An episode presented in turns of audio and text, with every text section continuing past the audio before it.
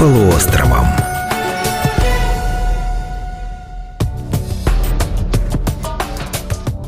Здравствуйте, уважаемые радиослушатели! В эфире «Знакомство с полуостровом». Программа об исторических достопримечательностях нашего края, что они значат и благодаря каким событиям появились на Камчатской земле. У микрофона Валерия Барткус, за звукорежиссерским пультом работает Максим Сальный. В гости к нам пришла Наталья Валентиновна Дивнина, главный библиотекарь отдела краеведения Камчатской краевой научной библиотеки имени Степана Крашенинникова. Здравствуйте. Здравствуйте. Гора Эльвель, неподалеку от села Ковран? Да. Есть ну, такая? Есть такая. Начну я вот как, как бы как можно начать. Сегодня мы отправимся в Тегельский район Камчатского края к одному из давно потухших вулканов, который является памятником природы регионального значения. Звучит, ну, звучит незаманчиво. Тогда я скажу по-другому. Мы отправимся к подножию самой легендарной, сказочной и романтической горе Камчатки, с именем которой связаны две невероятнейших истории любви, которые сохранились и в фольклоре, и в других явлениях культурной жизни Камчатки. Эту гору воспел Георгий Поротов. Ее имя стало названием великолепного итальменского ансамбля и названием первого итальменского балета. История этого ансамбля, кстати, насчитывает уже больше 40 лет. Итак, это сопка Эльвиль. Это действительно потухший вулкан, сразу говорю. Это правда. В 25 километрах от села Ковран, а село Ковран – это неофициальная столица Этельменов Камчатки, считается так. Там, пожалуй, больше всего и проживает Этельменов, и там сохранилась вот э, очень древняя культура. Там проходит праздник Алхалалалай, там, кстати, и был возрожден этот праздник, опять-таки ансамблем Эльвиль, но я забегаю немножечко вперед. Недалеко от этого поселка стоит эта сопка. Это действительно давно потухший вулкан. Высота его около 500 метров. Но хочу сказать, что несмотря на такую небольшую, казалось бы, высоту, это самая высокая гора в этих местах. Охотское побережье, Ковран – это Охотское побережье, оно низменное такое, болотисто-тундровое, и поэтому гора действительно там возвышается. А недалеко протекает река Ковран, Каврал по-этельменски. А близ села Усть-Хайрюзова река Хайрюзова по-этельменски Плахин. Так вот, прекрасная девушка Эльвиль, дочь шамана Ухта, не смогла сделать выбор между двумя влюбленными в нее братьями Кавролом и Плахиным.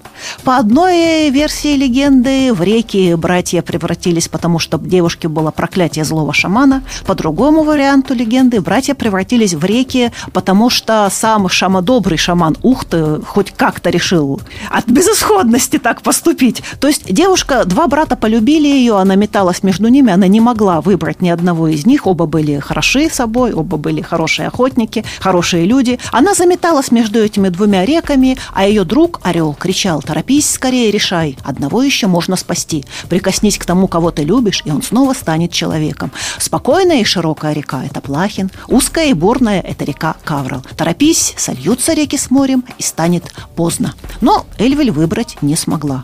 И застыла между двумя реками-братьями, как гора. И в отчаянии шаман Ухт сам превратился в невысокую сопочку и лег у подножия ног своей дочери. И гора это так и называется Ухт. Ну, вот это вот такая вот легенда.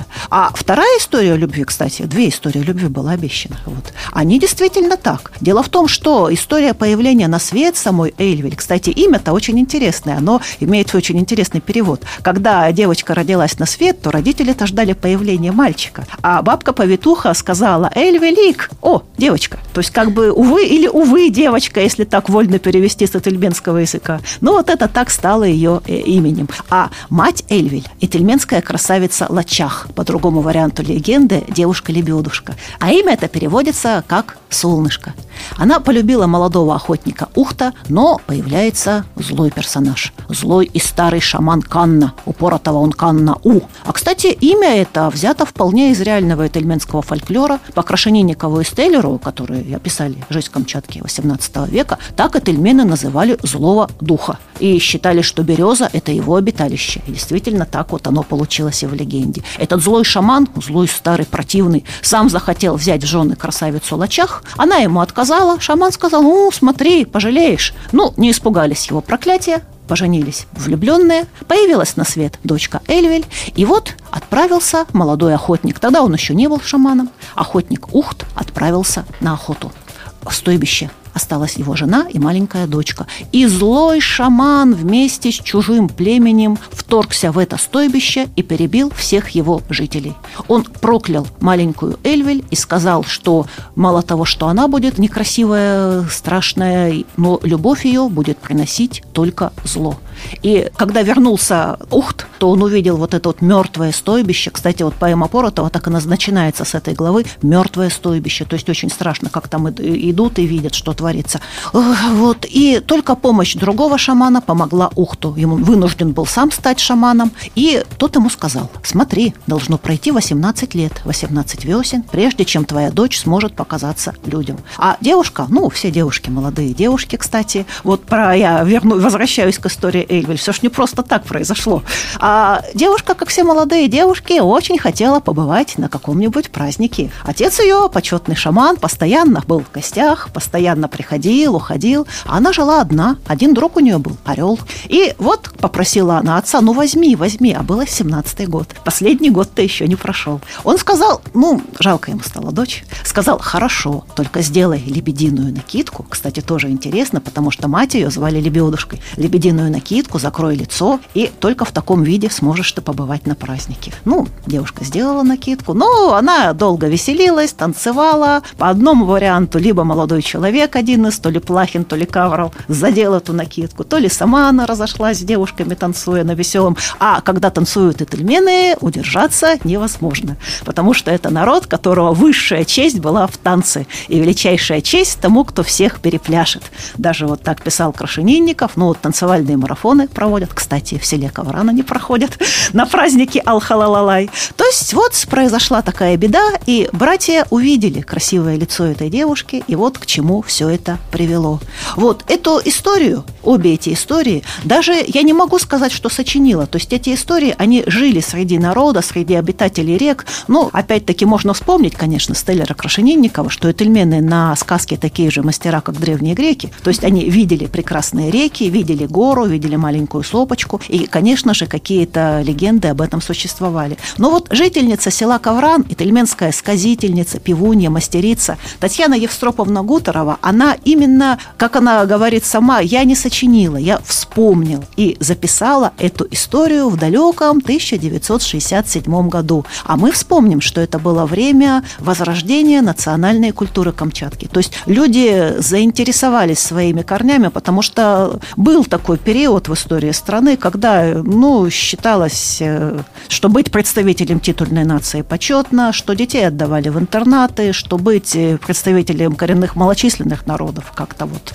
оно не так. А тут оказалось, что эти народы владеют великолепной культурой, что эта культура, которая была позабыта, она вот она, она все равно не умерла, она стала возрождаться. Люди стали гордиться тем, что они коряки, и тельмены, и вены, и чукчи. Вот такое это было время. И э, по мотивам Татьяны Евстроповны Эту поэму Эльвель, еще раз повторюсь, написал Георгий Поротов, который и стоял у истоков создания национального ансамбля с тем же названием. Татьяна Готорова вдохновила земляков-ковранцев на постановку своего произведения и была создана танцевальная сюита. Называют ее действительно первым итальменским балетом, которая так и называлась Эльвель. Она написала либретто, а музыку написал Георгий Поротов к этому произведению. И во время смотра художественной самодеятельности в селе Тигиль об было это 20 апреля 1970 года, зрители были потрясены.